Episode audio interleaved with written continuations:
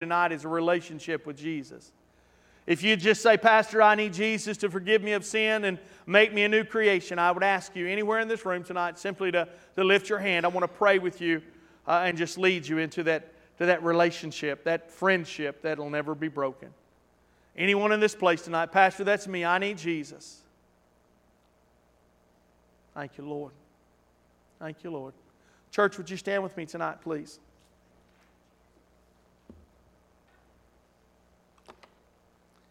Church family, he's, he's the reason why we worship. He loves you. He died for you. He's coming again for you. What I offer you tonight is some time simply to, to spend in His presence. Some time maybe in the altar or there where you're at, but let's just spend some time, yes, communicating, praying, talking to Him, but also in our own way, lifting up worship to Him as well. God bless you tonight as you take time to pray.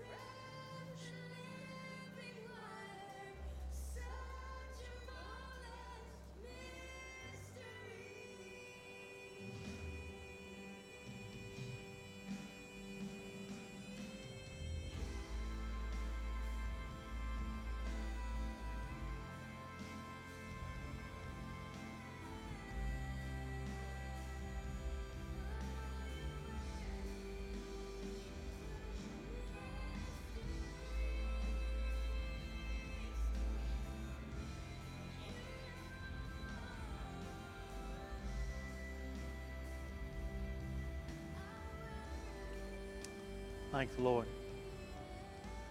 I want to pray with you guys one more time tonight, please. Father, we thank you. We thank you for who you are. God, that's enough.